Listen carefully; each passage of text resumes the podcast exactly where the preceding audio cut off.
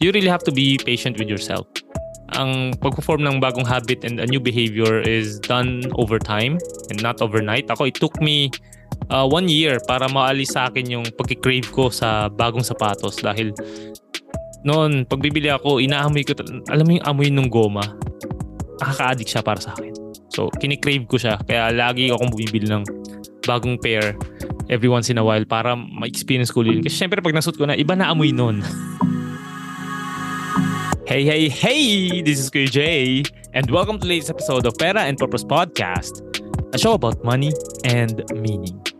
My aim is for you to use money as a tool to live a meaningful life. And yes, ito, panibago na naman episode. And isa ito sa karugtong ng ating previous episode dahil normally kapag start ng taon, ang aking mga episodes is about mindset and behavioral change or habit change and so anything that would influence our financial decisions because because because because ano ba yan? redundant redundant kasi 'di ba nga ang money is not about the numbers it's more about our mindset and our behavior when we have or we don't have money. Kaya mas malaking factor para sa akin ang mga ganitong klase ng topic. Well, maraming salamat ulit sa pakikinig and uh, bago tayo magput bago tayo magtuloy, gusto ko munang i-share ninyo to sa inyong KKK, inyong kaibigan, kamag-anak, kapatid, kaaway, kaklase, uh, ka- kaopisina, sino pa, kachismisan. Dahil kung matagal ka nakikinig ng podcast, I'm sure marami ka na nakuhang value dito and nabago na niya ang iyong mindset and ways of managing your finances for the better. So, also kung hindi rin naman ma- mahirap gawin ano na baka if ever magkaroon ka ng time na bigyan ng 5 star rating ang uh, Spotify ni Kuya Jay, then I would really appreciate that. And uh, kung nakikinig ka naman sa Apple Podcast, then give me a review and I will read it and I'll give you a gratitude shout out as well. Yes, yes, yes. And uh, speaking of of gratitude shout outs, gusto kong ibigay itong uh, gratitude shout out for this episode kay uh, Miss Elena, ayan, ng uh, Infinite Communities. Actually, yung buong team niya, si Miss Elena, si Miss Brenda, and si Renee. Ayan. So thank you so much for uh, for helping us sa or be, for choosing us when I say us, yung aming uh, skincare products ni Mrs. yung Self Love Works para makapag-participate sa sustainability souk na gaganapin sa Dera City Center. Ayan, oh. So, if you are in Dubai, ayan. So, bisita kayo sa aming booth. Nandun kami malapit sa Zara. And i-showcase namin doon ang aming vegan collection. This is starting from January 26 up until Feb 7. Hopefully mag-extend siya. Ayan. So, meron kaming uh, staff doon that will uh, help you in uh, choosing yung mga vegan collections namin. And if you're gonna order online, meron kayong 10% discount. Again, I'm, I'm, just grateful na binigyan nyo kami ng ganitong opportunities ni Mrs. It's a great experience for both of us. Okay. So, again, yun, yun yung announcement ko pala. Pinagsama ko na yung announcement. At saka yung gratitude shout out. So, again, punta lang kayo sa Dare City Center. Uh, sa weekend, Sabado, and uh, linggo, nandiyan kami ni Mrs. So kung um actually kahit evening time nandiyan kami ng weekdays pero siguro hanggang mga 9 to 10 PM lang and kung gusto nyong uh, makipag uh, meet and greet kay Kuya Jay, andyan lang tayo, tambay tayo dyan sa booth namin. and if you have questions, uh, you can ask me there na lang din. So, maganda rin if uh, bibili na rin kayo. ayun, ayun, ayun, ayun, ayun. So, maraming salamat ulit for for for that opportunity.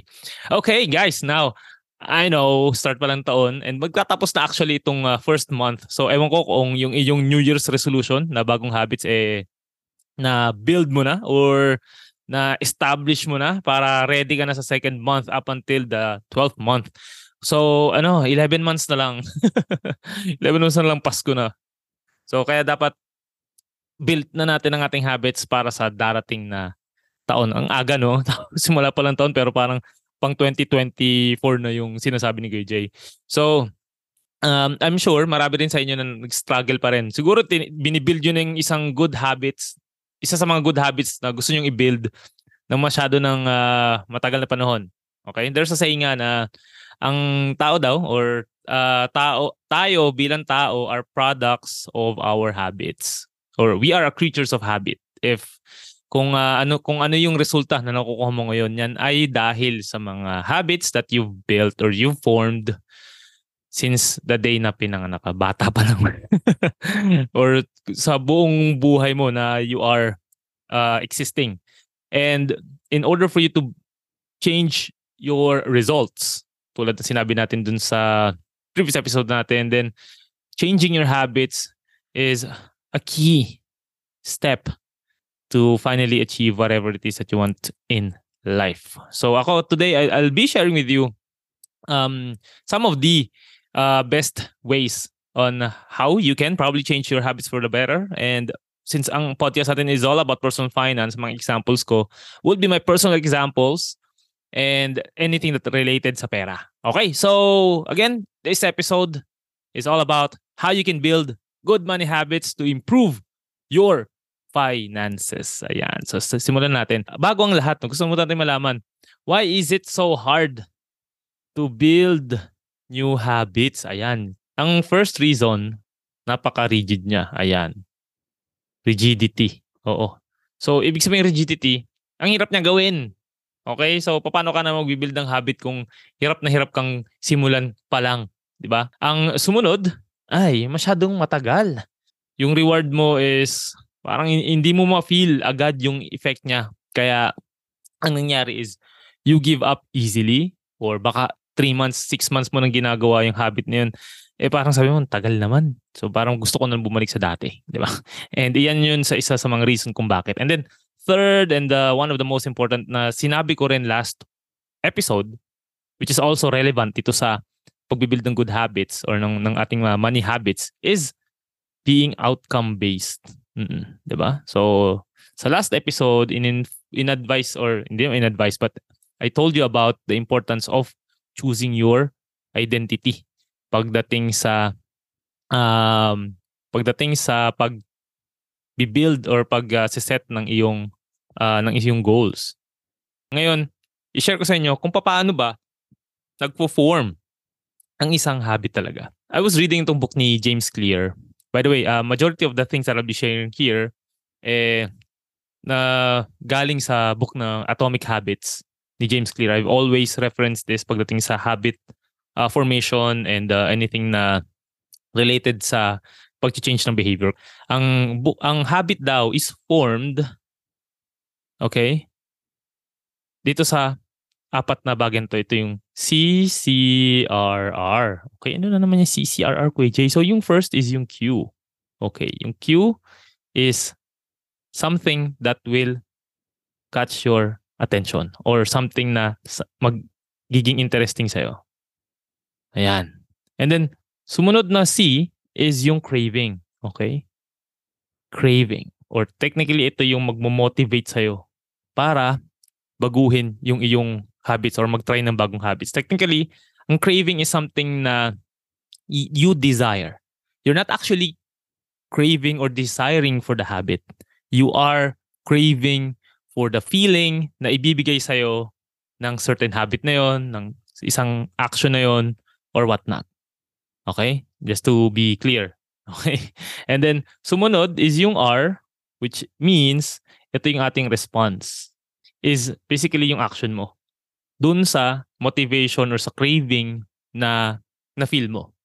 So, lastly is yung R, which is yung, reward. Ayan. Dadalong bagay ito, yung uh, malalaman mo dito sa reward na to. The first one is ano yung um, kung meron ka bang nakuha satisfaction, okay, sa, na-satisfy ka ba? And then, ano yung natutunan mo dito?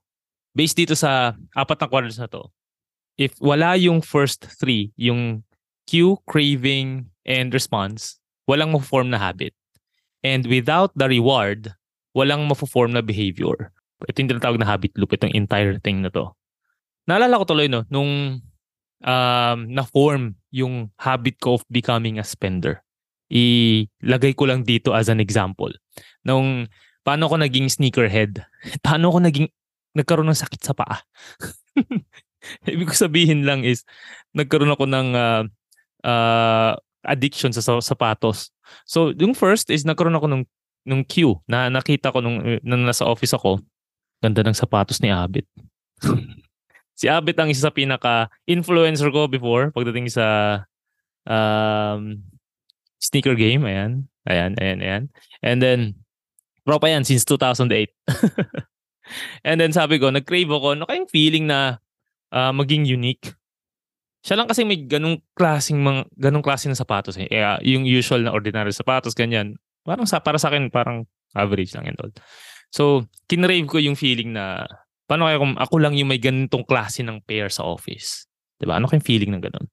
So, next action is syempre, bumili ako ng ano, I bought my first pair. Ito yung Jordan 1s. Dito na develop yung sakit sa paa. Sa sakit sa sakit sa, sakit ko sa paa.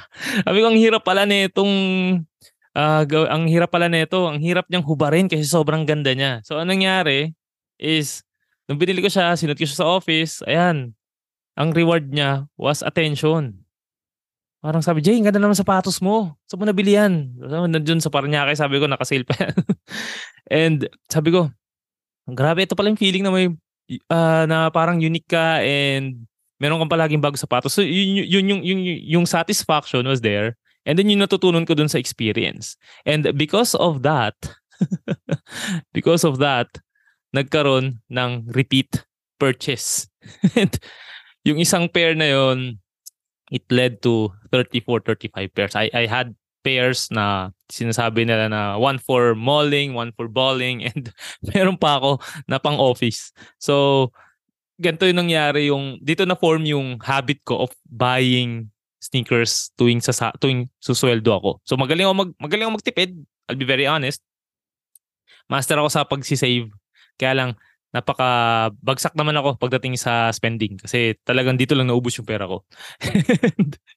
Mamaya I'll, I'll, I'll share with you kung paano ko naman paano naman ako nakaalis sa pagiging uh, uh, spender to being an investor.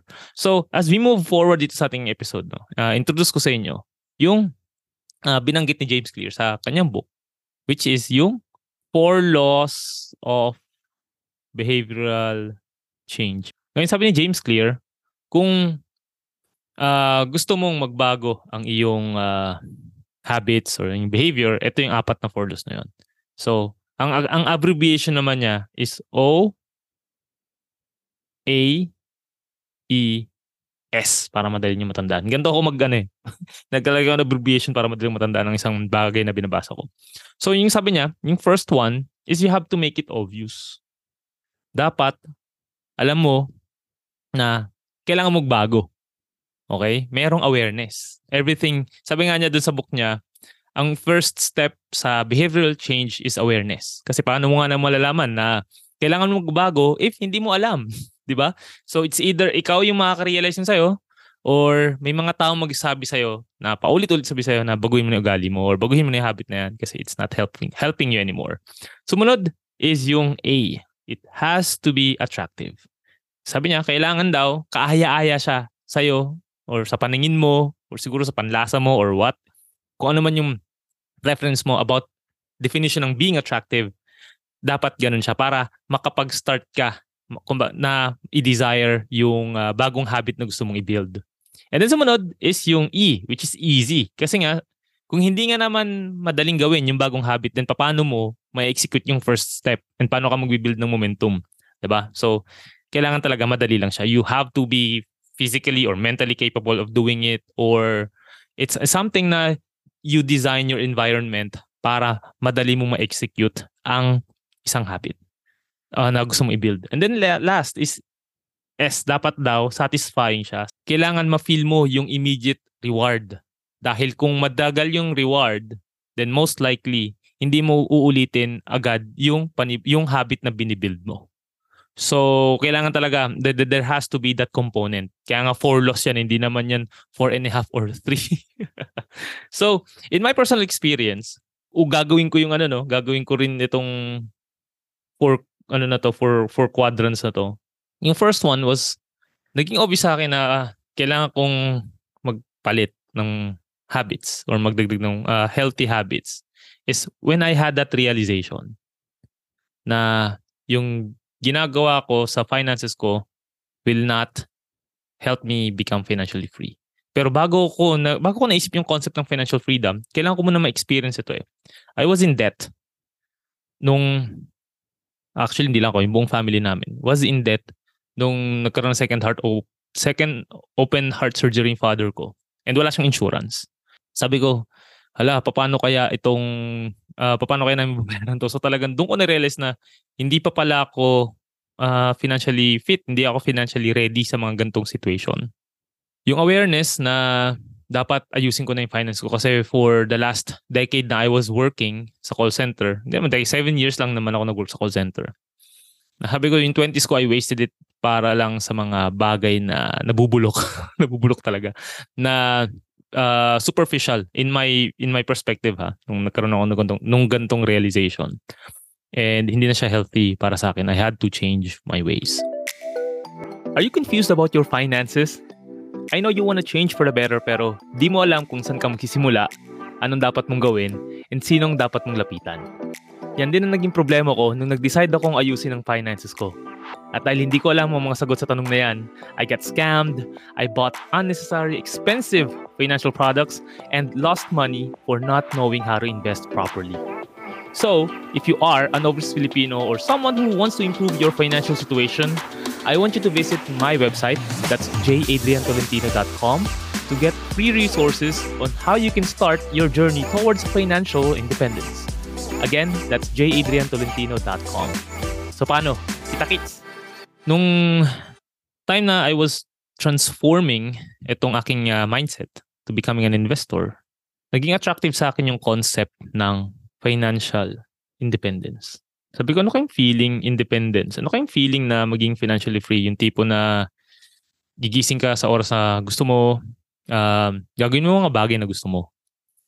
And ano yung feeling? Yun talaga yung dinesire ko noon eh. Ano kayang feeling na napakarami mong pera? yun talaga. As in, ang dami kong pera na ano kayang ibibigay nito sa buhay ko. Diba? Ano, ano kaya yung ganun? So, naging attractive sa akin yung idea na yon. Kaya naghanap ako ng ways kung paano ko ma-reach ang financial independence. So, ang naging response ko ko dun sa feeling na yon or sa craving na yon was number one, yan, I, I had to read books. And I, I had to choose an identity nung time na yun na kailangan kong uh, i-follow. Kasi wala naman ako kilala na nagdenegosyo, na investor, or what. So, wala talagang role models nitong time na to. And nung nalaman ko yung why ko, na bakit ko gustong maging financially independent, then doon ko inangkor lahat ng aking time, energy, and attention para baguhin yung aking sarili. And nung alam ko na yung identity nung tao na gusto kong maging, which is to become an investor, then I did all the things that I can para magawa ito. So, ang naging challenge sa akin was hindi ako sanay magbasa ng libro. Dahil hindi naman ako mahilig dyan eh. I always thought na malalaman ko naman yan along the way habang tumatanda ako. Matututunan ko to sa trabaho. Kaya lang financial independence, eh hindi naman siya pala tinuturo kahit saan eh. Sa trabaho wala namang tuturo niyan. Sa school wala nga, di ba? So, ang ginawa ko to build better habits sa pagbabasa ng libro is pinadali ko siya, di ba? So, how did I make how did I make this uh, new habit easier for me to accomplish? So, ang ginawa ko, nag-download ako ng mga e-books. Nilagay ko sa iPad ko before. And then, um, pag nasa, nagtatra, nag, nagkukumita ako, binabasa ko yung e-book. Ang binabasa ko pa niyan was yung uh, book ni T. Harv Eker, which is yung Secrets of the Millionaire Mind, which was perfect for me at that time kasi binabago ko yung wiring ng aking utak pagdating sa pera. That's a very great book by the way if, if it's something na you you you're uh you are interested in. And then, kapag may uh, free time kami sa office, doon ako umupo sa sulok ng office namin para peaceful. And nag, doon ako nagbabasa. And I used to finish seven books a week. Ah, sorry, one, one book a week dahil may mga times na wala talaga kaming tawag. Kasi nasa call center din ako nung nandito na ako sa Dubai. So, ganun yung ginawa ko para maging uh, addicted ako sa pagbabasa ng libro. And the good thing there is, libre lang ang mga e-books eh. Nag-download lang ako. And ang dali niyang i-consume. Dala-dala ko siya palagi. Tapos, um, na-build ko na yung habit na yan ng reading. Until now, nagagawa ko na siya dahil naging ingrained na sa akin tong gantong habit. And then, ang sumunod pa na ginawa ko para mapadali yung pagiging uh, pagiging investor ko is kapag kumuha ako ng sweldo, okay, sweldo, salary, automatic i-withdraw ko yan. And then, pagka-withdraw ko, ilalagay ko agad sa envelopes. Mm-mm. Meron akong envelope system na ginagawa nun. Kasi nga, gusto ko ma-make sure na ma-manage ko yung pera ko. Na hindi, yung kada, yung ultimo, kad, isang dirham, alam ko kung nasaan. Dahil, yun yun sa mga, yan yung isa sa mga habit or mindset na uh, or best practices ng mga tao na, nakit, na nabasa ko sa libro on how they manage their finances. So, ganyan yung uh, ginagawa ko noon. Well, until now naman. salary, pagkuha ng salary, savings agad, and then saka pala na pupunta sa investment, uh, sa ano sa expenses. And then na-develop ko na rin yung habit na bago ko bumili, doon doon ko ifa-follow yung four uh, questions ni Kuya Jay. So ano yung four keys ulit? Babalikan yung aking uh, episode about how to spend uh, with intent. So, number one, kailangan ko ba talaga siya? Is it something that I really need? Number two is, is it of high quality? Oo, malaki. Ano ba siya? Um, quality item ba itong bibiling ko para hindi ako gumastos ma, ma, ano, paulit-ulit? And then three, is it below market value? Okay? Hindi siya SRP dapat. Dapat nakasale siya or bibiling ko siya ng second hand na maayos pa yung quality and ano. And then lastly is if I can pay it in cash. Kung hindi kasi kung hindi ko kayang bayaran ng cash yan, then it means I, I cannot afford it then it means na hindi ko yung bibilin. So yan, yan na yung na-develop sa akin na habit. And as I was reading itong book ni James Clear, yan palang ginagawa ko na yan is habit stacking. If there's something that you want to change, kailangan mong i-bundle ito doon sa current habit mo and then doon sa new habit na gusto mong gawin. So that is why itong habit stacking is uh, a very helpful habit hack na shinare ni James Clear na ginawa ko unknowingly na habit stacking pala yung tawag doon. So mas mas na, na nagawa ko yung bago kong habit na, na form ko siya ng mas maayos. And then sumunod uh, na gusto kong i-share din dito kung paano ko nabago yung aking um, habit to becoming an investor is yung importance ng environment. Nagbago lang nagbago lang talaga yung mindset ko about money when I moved to Dubai. If not, then wala. so nung nandito na ako sa Dubai, I realized na grabe, ang liit lang pala nitong ano, ng, uh, ng space ko. And then, yung sweldo was, hindi rin ganun kalaki eh. And, hindi ako, na alam ko talaga na hindi ako yayaman with that income and with the kind of lifestyle na meron ako back then. So, yun yung uh, na-realize ko when I moved to Dubai. So, nung time na yun pa, ang mga kasama ko, eh, medyo magastos din. Well, hindi naman sobra, but uh, they, they, they, merong mga habits na hindi na makakatulong sa akin para um, umunlad ang aking finances. So what I did is when I had the opportunity to move to move out, I really moved out. So yan yung naging first step ko. Para lang mawala ako dun sa temptation, sa stimulants na magkukos sa akin na mag-spend na mag-spend. Kasi every week lagi kami nagiinom eh. And um, may mga ibang habits na ayokong makuha pero since malapit ka sa kanila, yung proximity mo is nandun lang, then there's a tendency na makapture mo rin yung kanilang habit. So, I thought na baka mag-move out na lang and I I I spent the rest or the next uh, couple of months with people who are uh, like-minded, ika nga. So, sila yung mga nakasama ko na also into learning new things, also into also into entrepreneurship. So para mas lalo pang um, lumawak ang aking uh, kaalaman sa pagnegosyo and sa pag-invest. Parang ano na lang to eh. Um, noong time na naghahanap na ako ng mga other people to help me out kasi na-realize ko na hindi ko talaga kaya mag-isa. So diyan ako, yan, yan yung time na umalis ako ng, ah, na umanap ako ng like-minded people. I looked for mentors. I attended seminars and so on so forth. Napakadami. And gusto ko lang i-highlight yung Dubai kung bakit sobrang nakatulong siya sa akin sa pagbabago ng aking habits and ng aking mindset versus nasa Philippines ako. Kasi nasa Pinas ako, ang, ang, ang hirap magbago dahil, again, yung mga taong nakasama mo for the longest time sa office, eh, laging nandun. And ang hirap mag-build na bagong habits if palagi ka natatempt na gawin yung mga old habits na ayaw mo nang gawin. So, nung nandito na ako sa Dubai, talagang um, I was forced to save up with the new circumstances na, na, na encounter ko. And what I've observed is, dito sa UAE, when you talk about accessibility and ease, eh talaga nandito dahil dito ko lang na-encounter or na-experience na makausap yung mga tao na I would say na successful sa kanilang mga businesses. Like sila Gary Vaynerchuk, yung CEO ng uh, Dunkin Donuts. Dahil nga sa mga uh, sa, sa, sa mga sa accessibility and sa ease of doing business dito sa uh, lugar na to versus when I was living in the Philippines. I'm sorry pero hindi naman ito at I'm not saying this because I'm against the Philippines na ako namang ano doon but dito kasi siya na encounter personally.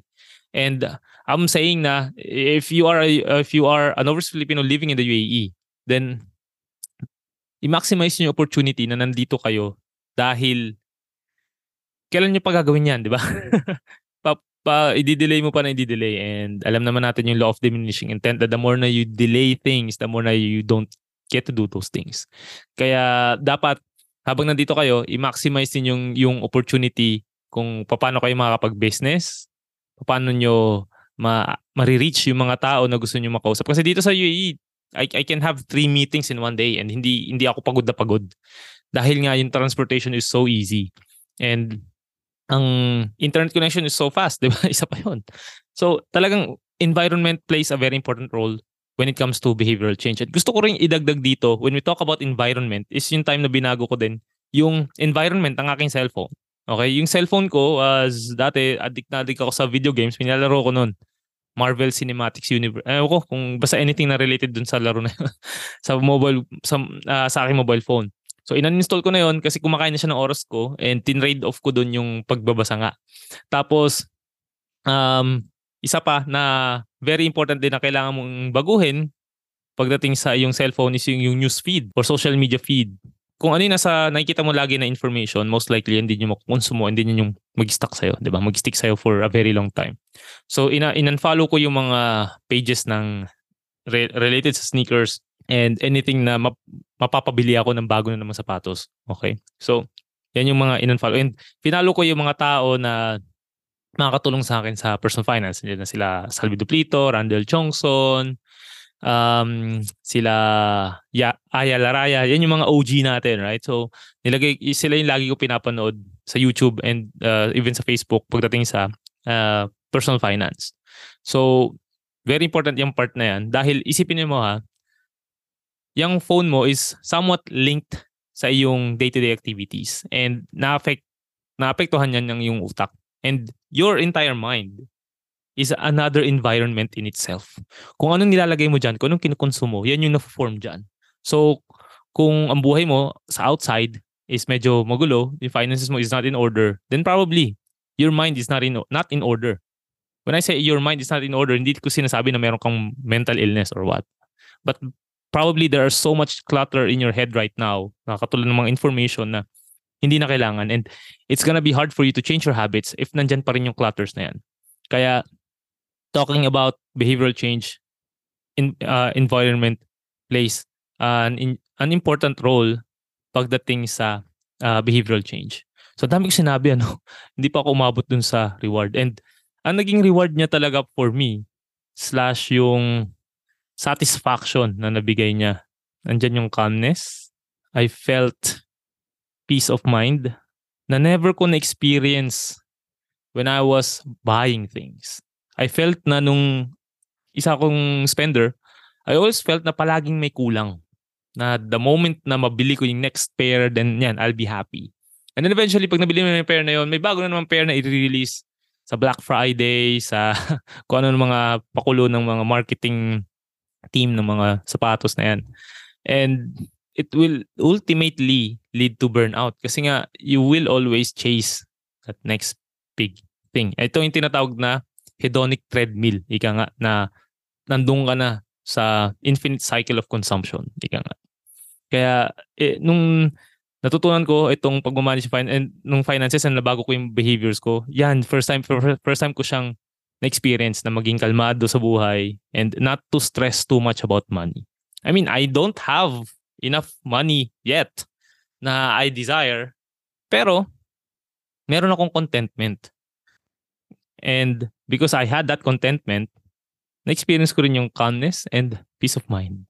In addition to this, ginawa ko dahil nga ang ganda ng benefit ng financial literacy sa akin, shinare ko siya sa mga tao, di ba? Share, I shared it to people. And gumawa ko ng mga sessions about budgeting, um, one-on-one sessions para lang makatulong sa mga sa UAE kung paano nila mamanage yung finances nila. Nag-volunteer ako sa uh, ano bang club to? TRC, Truly Rich Club. O, isa pa to sa mga gandang uh, organization or community uh, community na nasalihan ko dito sa UAE and other organizations pa na related sa personal finance dahil dito ko lang na-feel yung talagang meaning ng joy. Hindi siya happiness, ah. it's joy. Joy is something na long-lasting. It's long-term. Happiness is just short-term and it's fleeting. Pero the moment na you start sharing yung mga bagay na na-experience mo, yung mga natutunan mo out of your experiences, yung na-scam ako, nung nakapag, um, nung uh, paano ako nagbago ng mindset and all, ang sarap sa feeling dahil nakakatulong ka pala sa mga, dahil lang, dahil lang inaral mo yung bagay na yun and na, nabago, nabago niya yung buhay mo. So that that's also one of the reasons bakit um, until now, and tuloy-tuloy pa rin itong podcast natin, It's because of that same feeling. And because of all of these four things, ayan uli, babalik tayo dun sa habit loop na yun. So, na-build ko na yung habit na yun in, in terms of um, being better at my finances. Ito rin yung pwede ninyong gawin kung sakali na stuck na kayo dun sa day-to-day habits niyo and feeling niyo hindi na umuusad yung inyong finances. And gusto ko talagang ulitin itong importance of having a good environment dahil if not for uh if if na if ikaw lang gagawa ng mga bagay na ginagawa mo ngayon, magiging challenging siya talaga sa iyo. And if hindi siya if yung environment mo is not helping you in achieving your new habits or new goals, then may mahirapan ka talaga. So, kaya da- da- dapat i-create mo ang iyong environment to something na makakatulong sa iyong uh, bagong habit. Like siguro if if you want to build the habit of reading financial books, uh, maganda na paggising mo pa lang, ready na yung book mo dun sa siguro sa ulunan mo or kung sa ka man lagi nasa kusina ka ba doon ka nagbabasa or maybe nasa phone mo siya or nasa tablet or what make it easy for you kung pa, para mabasa mo siya and isa rin sa mga nap, nap, napansin ko na um, malaking bagay sa akin para makatulong was having a support group na yung mga taong nakapalibot sa akin, sila yung nagpupush sa akin, sila yung nagtatanong sa akin, and sila rin yung napagtatanungan ko kapag meron akong uh, clarification about finances. And I think it's something na I also want to do better siguro. Oh, may podcast ako, yung mga nakikinig naman, pero I want to have a more engaging community. Siguro it's something na uh, I also want to pursue. So if, if, if it's something na you are interested of helping me with, then I will really uh, appreciate that na oh so message nyo lang ako gusto ko gusto ko rin sana makapag-build ng isang engaging community na nag-share ng passion natin for personal finance and purposeful living. Okay? And again, environment is so important dahil sabi din sa book ni James Clear, sabi niya doon, it's easier to build new habits with a new environment because you are not fighting against old cues. Ibig sabihin, yung mga dati mong nakasanayan, eh, nandun pa rin dahil nga nandun, stuck ka sa old environment. So again, eh, it's something na kailangan mong uh, kailangan mong gawin para mabago mo yung iyong habit. Okay? So, summarize ko lang ano ba ba napag-usapan natin, di ba? Ang ganda. So, diniscuss natin bakit um, mahirap. Ayan. So, andyan yung three things, yung rigidity niya, kung gaano siya uh, kahirap gawin. And then yung uh, too far ahead, sobrang layo pa sa ng, ng reward mo. And then lastly is being outcome based.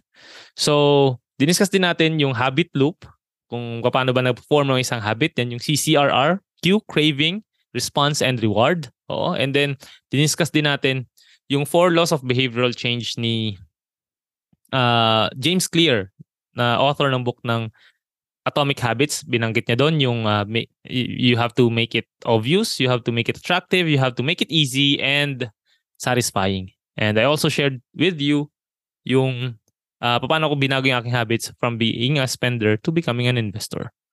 Siguro some of the key takeaways na I can share sa ha- episode na to and most especially if you're trying to form a new habit is you really have to be patient with yourself. Ang pagpo-form ng bagong habit and a new behavior is done over time and not overnight. Ako, it took me uh, one year para maalis sa akin yung pagkikrave ko sa bagong sapatos dahil noon, pagbibili ako, inaamoy ko, alam mo yung amoy ng goma, nakaka-addict siya para sa akin. So, kinikrave ko siya. Kaya lagi akong bumibili ng bagong pair every once in a while para ma-experience ko yun. Kasi syempre pag nasuot ko na, iba na amoy nun. Hindi ko na kinikrave yung amoy nung pa ako pag nasuot yun. okay, kadiri. so you really have to be very patient with yourself. And then ang habits na gusto mong baguhin or yung new habit mo should be uh, frequent, flexible, and fun. Hindi pwede yung minsan mo lang gagawin and then sobrang rigid niya na hindi mo na pwedeng gawin ng tanghali or gabi or what. And dapat fun siya. Hindi, huwag kang mag-focus sa efficiency dito, okay? Hindi mo ma-achieve yung efficiency. Kasi you're building a habit. It has to be fun. And kung tatandaan, babalik kami sinabi ni James Clear, andun lagi yung reward. It has to be satisfying. Okay? And then isa sa pinaka talking about satisfaction is yung immediate reinforcement meaning immediate reward can help when dealing with habits of avoidance. So kunyari, isa pa gusto ko sana idagdag pala no. Kunyari you're uh, saving something for the future. Let's say uh, gusto mo mag-travel pabalik sa Pinas, vacation ka, right? And at the same time, gusto mong magbawas uh, ng spending, let's say, sa pag-inom-inom mo ng kape. Sorry naman. Sorry sa mga mahilig sa kape. Ako mahilig sa kape, pero I, I, I, tinitimpla ko naman yung madalas. What if you, you're buying this palagi, di ba? So, yung nasa-save mo sa pagbili ng kape, pwede mong idagdag na lang doon sa pagsisave mo, pupunta doon sa bago mong, doon sa preferred mo na financial goal. So at the same time, you're hitting two birds in one stone. so yan yung uh, isa sa pinaka magandang way kung paano mo ma- ma-ship yung bago mong um, ma-add yung bago mong habit sa iyong system.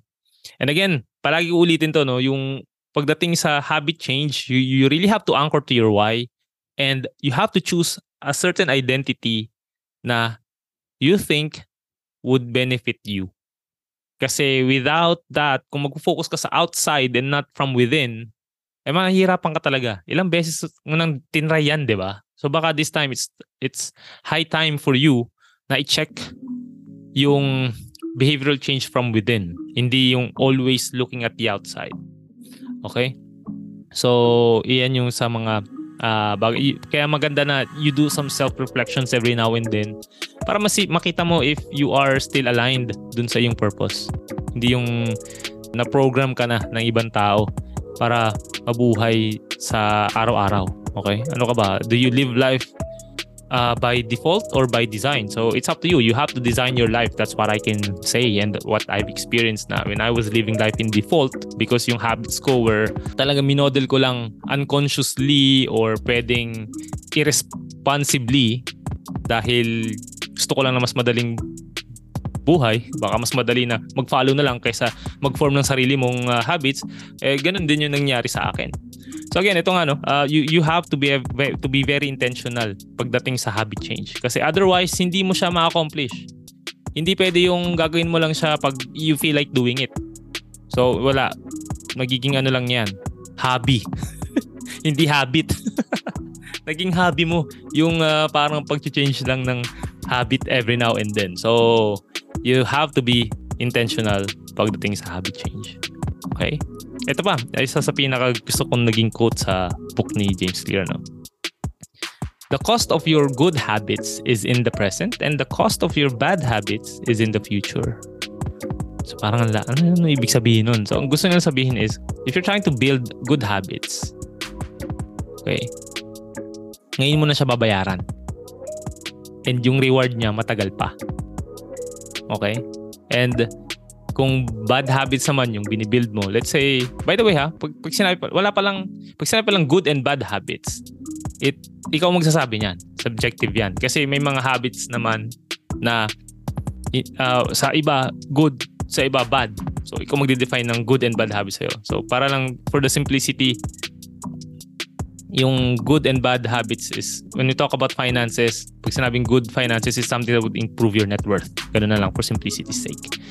So, yung bad habits na sinasabi niya dito yung cost niya is something in the fu- is in the future mo makuha is let's say ngayon you you overspend like what happened to me when I was in my 20s, di ba?